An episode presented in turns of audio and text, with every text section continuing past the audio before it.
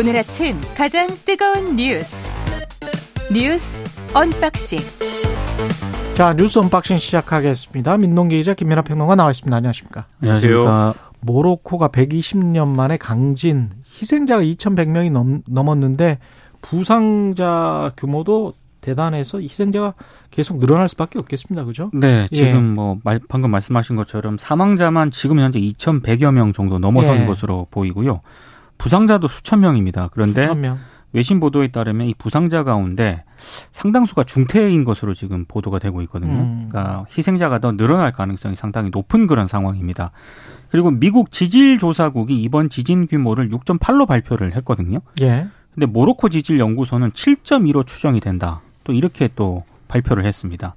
아무래도 이게 지금 120년 만에 모로코에서 발생한 이례적인 강진이기 때문에 상당한 피해가 있을 것으로 일단 보이고요. 어, 그리고 지금 피해가 이렇게 왜 이렇게 컸느냐? 외신들 보도를 종합을 하면 지진 피해를 자주 겪지 않았던 모로코가 사실상 무방비 상태에서 직격탄을 맞았다. 이런 평가가 나오고 있습니다. 특히 이제 어, 내진 설계라든가 이런 게 전혀 이루어지지 않았고요. 외부 충격에 취약한 벽돌 건물이 상당히 많았거든요. 그래서 피해를 더 키웠다. 이런 분석이 하나 나오고 있고 또 다른 분석은 어, 진앙도가 굉장히 얕았다라고 합니다. 20km 정도로 추정이 되고 있거든요. 이것도 피해를 키운 원인으로 일단 지적이 되고 있습니다. 그러니까 이 진앙 깊이가 이제 깊지 않았기 때문에 지표면에 가까운 데서 이제 발생하다 보니까 훨씬 더 피해가 큰 측면도 있고 말씀하신 것처럼 이제 지진에 대비가 돼 있지 않았기 때문에 구조적으로 그런 부분들이 피해를 또 키운 측면도 있고 여러모로 이제 안타까운 일이죠. 이렇게 많은 사람들이 지진 때문에 희생이 될 수밖에 없다라는 거는 참 납득하기 어려운 일인데, 그러니까 지금 여러모로 이제 어 어떤 지구 환경이나 이런 것들이 급변하는 어떤 상황 속에서 어, 지진 피해라든가 이런 것들도 이제 안심할 수 있는 곳은 없다. 이렇게 봐야 될 것 같습니다. 모로코의 경우에 이제 이렇게 지진이 날 거라고 예상하지 못한 그런 상황에서 일어난 일이기 때문에 우리도 항상 그러면은 지진이라든가 이런 피해를 입을 수가 있는 조건이라는 것을 또 이걸 통해서도 이제 확인을 하면서 대비를 잘 해나가야 될 것 같은데 지금 또 안타까운 게 많은 사람들이 이런 건물 잔해라든가 이런 데 이제 파묻히게 된 그런 상황이 벌어진 거지 않습니까? 제대로 이제 구조와 어떤 수습이 돼야 되는 그런 상황인데 어, 그 구조할 수 있는 시간을 많이 놓쳤다는 지적도 있는 것 같아요. 그래서 이게 여러모로 좀 안타까운 사건이라는 생각도 듭니다. 모로코 국왕은 그 지진이 나고 한 12시간 동안 침묵을 했었다? 그러니까 이게 지진 같은 뭐 대참사가 발생을 하면 예. 이게 골든 타임이 굉장히 중요하잖아요. 이게 왕정이죠? 그렇습니다. 예. 72시간이 이제 골든 타임이라고 평가를 하고 있는데 근데 이번에 국가 원수인 모하메드 6세 국왕이요.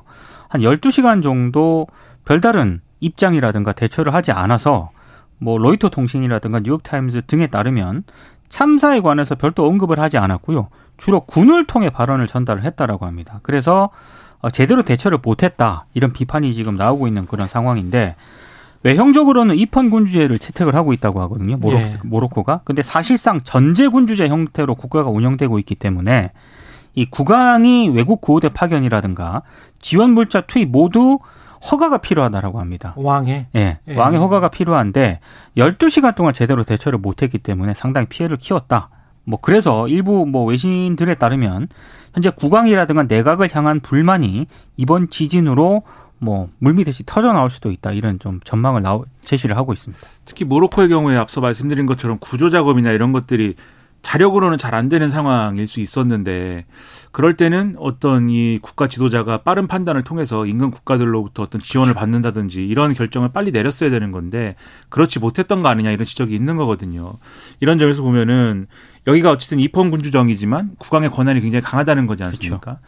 한 사람의 권한이 집중된 형태가 가져올 수 있는 어떤 문제 이런 것들을 또 보여주는 사례로도 보여서 이런 것들을 통해서도 여러모로 좀 우리가 고민해 봐야 될 지점들도 있는 것 같다 이런 생각이 듭니다. 그리고 G2N의 공동 성명이 그래도 그나마 발표가 됐군요. 공동 성- 선언문도 채택 못할 줄 알았었는데 그- 잘못하면 이번 G20과 예. 관련해서 다들 전망이 워낙에 우크라이나 그 그렇죠. 러시아 우크라이나 침공에 대한 각국의 이해관계가 달라가지고요.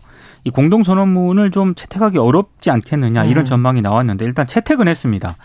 뭐 대충 이런 내용입니다. 우크라이나 전쟁과 관련해서 유엔 헌장에 따라 모든 국가는 영토 보전, 주권 또는 정치적 독립에 반하는 영토 획득을 위한 무력 위협이나 사용을 자제해야 한다. 이런 음. 내용이 포함이 됐습니다. 우크라이나 전쟁이라고 했어요. 그냥. 그렇습니다. 예. 아, 그래서 지금 이번 그 공동 선언문을 놓고 러시아는 균형 잡힌 관점이라면서 환영을 했는데 러시아는 환영했고 우크라이나는 엄청난 불만을 지금 쏟아내고 있습니다. 당연히 그럴 수밖에 없습니다. 예. 실제로 이게 지난해 11월 인도네시아 발리에서 G20 정상회의 공동선언문이 채택이 되지 않았습니까? 1년 전에 이때 예. 공동선언문과 비교를 해보면 우크라이나 입장에서는 불만을 좀 터뜨릴 수밖에 없습니다. 아, 지난해 인도 발리, 인도네시아 발리에서의 공동선언문은 우크라이나에서 벌어지고 있는 전쟁을 강하게 규탄하고 러시아에 대해 완전하고 무조건적인 철수를 촉구한다. 이렇게 구체적으로 명시가 돼 있었거든요. 그렇죠. 예. 근데 이번에는 두루뭉실하게 지금 표, 표현이 됐습니다. 러시아에 관한 워딩이 지금 빠져 있는 거. 직접적인 일단 그런 그 명시가 빠져 있는 그런 상황이기 때문에 근데 G20이란 말이죠. 그렇습니다. 예. 그래서 이게 의장국이 인도지 않습니까? 예. 인도가 러시아 우크라이나 침공했을 때 러시아하고 관계가 굉장히 좋았습니다. 그렇죠. 예. 예. 그래서 인도가 상당히 이번 G20 정상 회의에서 음. 사실상의 뭐 승자다 이런 평가까지 나오고 있습니다. 그럴 수도 있고 지금 유럽에서의 분위기 한 그 한국을 제외한다면 유럽이나 미국에서 우크라이나 전쟁을 바라보는 진짜 속내는 그렇죠. 이게 자유가치 동맹은 아니고 어 속으로 실속을 굉장히 많이 지금 따져보고 있고 계산을 많이 해보고 있는 상황이라서 뭐 내부에서는 불만이 유럽도 마찬가지고 미국도 마찬가지고 국회의원들은 불만이 많이 터져 나오고 있고 음. 이게 언제까지 지속할 수 있는가 이것도 트럼프와 바이든 사이에 주요 쟁점이 돼 있고 뭐 트럼프는 우크라이나 전에서 철수하겠다는 그렇죠. 거니까요. 네. 예. 근데 그게 또 먹히고 있다는 게 국민들 사이에 미국 국민들 사이에 먹히고 있다는 거는 유권자들에게 먹힌다는 거는 미국 유권자들도 유럽 유권자들도 힘들다는 거거든요. 이 전쟁 때문에. 그래서 우크라이나의 선택이 우크라이나가 선택을 자신들의 운명을 선택하는 게 아닐 수도 있겠다. 그러니까 예. 러시아의 우크라이나 침공은 당연히 비판을 받아야 되지만 예. 이 전쟁이 장기화되고 있는 것에 대해서 그렇죠. 미국과 유럽 국가들이 상당히 이제 피곤도가 높아지고 있는 거죠. 그렇죠. 그러니까 참 어려운 싸움입니다 이게. 예. 예. 를 들면 지금 말씀하신 대로 러시아가 우크라이나를 침공하는 게 그럼 잘한 거냐 맞는 거냐 이렇게 물어보면은 누구도 그렇죠. 예. 잘했다고 할 사람은 누구도 없습니다. 누구도 없어요. 예. 그런데 이게 러시아가 예를 들면은 자원을 일종의 무기화하고 있는 거잖아요. 유럽에 그렇죠. 대해서는 지난번에 이제 천연가스 이런 거 가지고 무기화한 것이고 그 옆에서 지금 사우디도 눈치 보다가 덩달아서 감산해 버리면서 유가가 다시 올라가고 있잖아요. 그래서 그렇죠. 또 무기화하고 있는 것이고 중국은 주요 자원 부국들 아프리카나 남미에 있는 자원 부국들과 오랫동안 관계를 맺고 있기 때문에 그리고 본인들도 지하 자원 광물들이 굉장히 많고 그래서 음. 그거를 또 무기화하고 있는 상황이라서 어 미국이나 유럽 입장에서는 유럽은 또 또다시 겨울이 오고 있습니다. 그렇죠. 예. 그리고 이제 이것도 지금 주요 변수입니다. 흑해 곡물 협정이라든가 이런 거에 가지고 흔드는 측면이 음. 또 있어서 예. 이 부분도 이제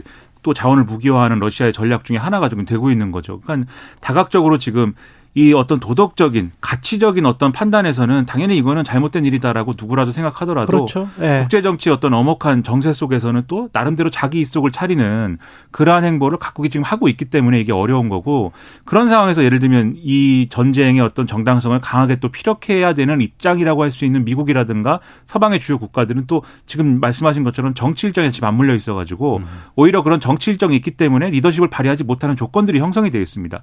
그래서 지금 우크라이나 전쟁이 훨씬 더 어려운 국면으로 지금 가고 있는 것인데 여기서 그러면은 여러 가지 역할을 각국이 이제 해야 되는 그런 조건 속에서 우리가 선택할 수 있는 선택지나 이런 것들도 계속 좁아질 수밖에 없는 것도 사실이에요. 그런 점도 우리가 좀 직시하면서 이 국면을 헤쳐나가야 될 필요가 있지 않는가 이런 생각이 듭니다. 그리고 이제 서방 언론들이 계속 지적하는 게 러시아산 석유, 러시아산 석탄, 굉장히 양질의 석탄이라고 네. 하는데 그런 것들을 아시아 국가들 특히 인도 여기에는 뭐 석유는 우리가 그쪽에서 그 미국의 제재 때문에 그렇지만 석탄 같은 경우는 서방 언론이 좀 의심을 하고 있습니다. 음. 한국에 관해서 좀 의심을 하고 있고 석유 같은 경우도 어 인도 같은 경우는 아주 싼 값에 지금 그 이미 제재를 받았기 때문에 아주 싼 가격에 팔 수밖에 없잖아요. 뭐 80달러, 100달러인데 60달러 음. 이하에 지금 팔고 있으니까 그렇게 해서 엄청난 이득을 얻고 있거든요. 그러니까 중간에서 지금 사실은 우크라이나 전쟁 때문에 이득을 얻고 있는 국가들도 꽤 있다. 꽤 있습니다. 예. 네. 근데 그 제재가 그 제대로 되고 있냐 그러면 또 그렇게 되고 있지는 않다. 음. 미국이 과거처럼 완벽한 패권을 구사하는 그런 상황도 아니다. 예, 아주 미묘합니다. 뭐가 좋다 나쁘다를 말씀드리는 게 아니고요. 그런 세계 정세, 현실적인 세계 정세를 말씀드리는 겁니다. 윤석열 대통령은 우크라이나 재건 관련해서 23억 달러의 지원을 발표했습니다. 그러니까 우리 돈으로 예. 3조 원 정도가 조금 3조 넘는 정도. 예. 그런 지원을 하겠다라고 밝혔고요. 일단 국제사회의 무력 사용 금지 원칙을 수호하기 위해 무엇보다도 우크라이나의 전쟁 종식과 평화 회복이 조속히 이루어져야 한다. 이렇게 얘기를 하면서 우크라이나의 지원 방침을 밝혔습니다. 아, 그리고 지금 이 우크라이나의 지원 방침을 밝힌 것 외에도요. 녹색 기후 기금에 대한 3억 달러 공유 계획도 발표를 했고요. 그리고 국제적인 디지털 규범 정립 필요성도 강조를 했습니다. 아, 그리고 이제 많은 언론들이 오늘 주목을 했던 게 아, 이번 그 G20 정상회의에서도 한미일 협력에 뭐 세장이 널렸다라는 점을 뭐 윤석열 대통령이 곳곳에서 강조했다는 점을 또 언론들이 많이 또 주목을 하고 있는 그런 상황인데요. 다만 지금 뭐 조금 이따 전해드리겠지만 이 북한과 러시아 정상회담이 또 임박했다는 그런 보도도 있고 그래서 여러 가지 지금 변수는 남아 있는 그런 상황입니다. 그 우리가 뭐 명실상부한 이제 선진국의 대열에 뭐 들어설 수 있다, 들어서고 있다, 들어섰다 이렇게 평가를 하는 거 아니겠습니까? 예. 그러면은 그 정도의 어떤 역량을 가지고 국제사회에서 기여를 또 해야죠. 그런 점에서 보면은 우크라이나를 지원을 한다든지 이런 이제 기금을 이제 출연을 한다든지 이런 것들은 긍정적인 측면이 있다고 보는데 근데 이런 좀, 어, 이런 어떤 뭐랄까요. 선진국으로서의 역할을 중요하게 또 우리가 한다는 거는 그만큼의 또 책임을 계속해서 다른 영역에 있어서도 중심이 되는 어떤 책임을 져야 된다는 걸 의미를 하고 그 점에 있어서는 예를 들면 한미일의 어떤 군사협력이라든가 이런 것들이 또 어떤 측면에서 보면은 그런 어떤 위상의 일인가라는 의문은 있거든요. 이게 그러니까 전 세계 어떤 평화라든가 이런 좀 어, 좋은 가치를 지향하는 쪽으로 이제 움직이기보다는 지역이 다 블록화되고 어, 국가 안보를 기점으로 해서 외교 안보적인 어떤 리스크를 기점으로 해가지고 자기들끼리 편을 가르는 듯한 그런 모습으로 비춰질 수 있는 것이기 때문에 이런 것들을 국제사회에 어떻게 잘 설명할 거냐 이런 부분에 있어서도 전략을 잘 세우기를 바랍니다. 그럼 녹색 기후 기금에 대해서 3억 달러를 공여 계획을 발표를 했는데 요거 한 가지만 짚겠습니다. 한국은 여전히 석탄이 석탄으로 발전하는 게 가장 싼 나라예요. 맞습니다. 세계적으로 이거는 우리가 선진국이 아- 아니라는 증거입니다. 이 에너지 분야와 관련해서는 이건 굉장히 창피한 일이에요. 네. 굉장히 흔치 않는 국가고 게다가 지금 앞으로 태양광이랄지 조력이랄지 무슨 뭐 풍력이랄지 이런 거에 관한 비용이 아직까지도 우리나라는 굉장히 비, 비싸거든요. 심지어는 중국과 비교해서도 뭐 미국, 독일이나 이런 나라 하고 비교할 게 아니고 중국과 비교해서도 지금 중국보다 떨어지게 생겼습니다. 이러, 이런데 탄소 중립을 2050 때 언제 어떻게 할 것인지 그 정부가 이거는 로드맵을 정말 밝히지 않으면 정말 큰일 날 것 같아요. 에너지와 관련해서는. 저도 이제 예. 지난 주말인가 엘고어 전 부통령이 방한해가지고 그랬죠. 이제 그 부분을 지적을 하더라고요. 한국 참 이상한 나라다. 이상한 나라가 네. 돼버렸어요. 석탄이 여전히 가장 싼 나라인데 아무튼 네. 엘고 전 부통령 같은 경우에는 그럼에도 불구하고 한국이 IT 기술이 굉장히 뛰어나기 때문에 이걸 극복을 할 것이다라고 얘기는 하긴 했습니다만 좋게 말해주는 거죠. 네, 그럴 것 같습니다. 이건 뭐 정책을 그쪽으로 집중해서 아니면 차라리 국민들을 설득해서 고준위 방사성 폐기물 그 집화 처리장을 만들어서 원전을 대대적으로 많이 만들든지 네. 정치적인 어떤 승부를 보든지 그러지 않으면 앞으로 5년, 10년 안에 한국은 이 분야에 있어서 근데 에너지가 경제의 모든 것이거든요. 그렇죠. 결국은 어, 굉장히 걱정이 되는 그런 상황입니다. 예. 김정은 국, 어, 북한 국무위원장이 오늘 어, 러시아를 방문할 가능성이 제기가 됐네요. 그러니까 지금 동방경제 포럼이 지금 블라디보스토크에서 막을 올리지 않았습니까? 근데 일단 김정은 위원장의 방로 여부는 아직까지는 공식적으로 확인이 되지 않고 있습니다. 근데 일본 NHK가 보도한 내용을 보면은요, 러시아 소식통의 말을 인용을 했는데 일단 김 위원장이 오늘 전용 열차로 평양에서 출발할 가능성이 있다 이렇게 보도를 하고 있습니다. 평양에서 블라디보스토크까지의 거리가 1,200km 정도 되거든요. 이 먼 거리를 또, 또 김정은 위원장이 또 갈 것인가 이것도 한번 지켜봐야 될 문제고요. 다만 이 러시아 크렘린궁 대변인이 푸틴 대통령 일정에 대해서 브리핑한 내용이 있습니다. 그러니까 오늘부터 이틀간 동방 경제 포럼에 참석을 하고 내일 12일 전체 회의에서 연설을 할 예정이다. 이렇게 이제 브리핑을 했는데 이 얘기는 아마 오늘 아니면 내일 이 러시아와 북한의 정상회담이 열릴 가능성이 있다. 이제 이런 의미로 해석이 되고 있기 때문에 그래서 아마 김정은 위원장이 출발을 하면 오늘 평양에서 출발할 가능성이 있다. 뭐 이런 보도가 나오는 것 같습니다. 그러니까 뭐 여기서 만약에 그 정상회담을 통해서 어떤 결과를 내놓느냐에 따라서 상황이 뭐 상당히 복잡해질 수도 있는 것 같은데 예를 들면은 지금 예상하는 것처럼 군사 협력을 좀 강화해서 음. 같이 훈련을 한다든지 뭐 포탄을 지원한다든지 북한이 러시아에 음. 그런 정도의 수준이면은 그래도 그 다음 국면에서 뭐 어떻게 우리가 해볼 수 있는 역량이 될 수도 있을 것 같은데 그렇죠. 지금 뭐 일각의 전문가들이 우려하는 거는 지금 어쨌든 러시아하고 북한이 공식적으로 이제 군사 동맹을 맺거나 이런 건 아니지 않습니까? 이번 기회에 아예 그러면 군사 동맹화 돼서 음. 예를 들면은 북한이 어떤 뭐 침공을 당했을 때 러시아가 뭐 참전을 해야 된다든지 이런 수준의 이제 동맹까지 갈 수도 있는 거 아니냐. 최악의 경우엔 이건 최악을 말씀드리는 거죠. 이제 그렇게 되면은 이제 북한 예를 들면은 그동안 지난번에도 말씀드렸듯이 중국에다가 북한을 좀 어떻게 통제해 달라는 얘기도 하나도 안 먹혔는데 더군다나 러시아하고 그렇게 완전히 가까워졌을 경우에 누가 북한을 어떻게 통제할 것이냐. 러시아도 어쩌지 못하고 있는 그런 상황 아닙니까? 전 세계가. 그런 상황이 굉장히 무서운 상황이 될 수도 있는 것이고 그리고 좀 더 미시적인 곳에서 예를 들면 핵 추진 잠수함이나 이런 것과 관련된 기술을 러시아가 뭐 전수하는데 합의를 한다든지 이런 일이 벌어지면 그것도 또 굉장히 골치가 아픈 거거든요. 이런 상황을 만들 수 있는 명분을 또 제공하는 국제 정세가 또 있는 것이고 그것 그것 중에 하나가 한미일 협력이 있는 거여서 굉장히 우리가 좀 이게 유리그릇 다루듯이 그렇게 좀 신중하게 다뤄야 될 일인데 지금 너무나 우리가 좀 저쪽에 빌미를 주고 있는 그런 상황으로 가고 있지 않느냐라는 지적에 대해서도 한번 들여다봐야 될 필요가 있지 않을까 생각합니다. 그리고 이재명 대표는 지난 9일에 소환 조사를 받았고 그런데 이제 12일 출석을 또 하라 검찰이 이야기를 하고 있습니다. 그러니까 9일 수원지검에 출석해서 7시간 정도 조사를 받았거든요. 예.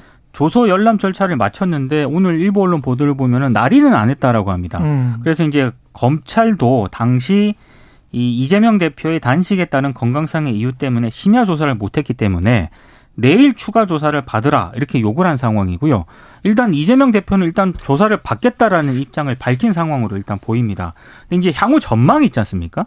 검찰이 이번 주에 이재명 대표를 일단 한 차례 더 소환 조사를 한 다음에 아무래도 이제 구속영장을 청구할 가능성이 크다 이런 전망이 나오고 있는데 이렇게 되면은 오는 21일 예정된 국회 본회의에 아무래도 체포 동의안이 보고가 될 가능성이 높고요. 그러면 25일 본회의에서 표결 처리될 가능성이 있는데 예. 이 표결 처리와 관련해서 언론들의 해석은 이런저런 뭐 여러 해석들이 좀 나오고 있는 상황입니다. 음. 그러니까 이 문제는 어떻게 한 번에 뭐가 해결이 안 돼요. 계속 조사를 받았으면 그 다음에 넘어오고 뭐 이런 게 쭉 갈 것 같은데 또 조사를 또 받느니 마느니.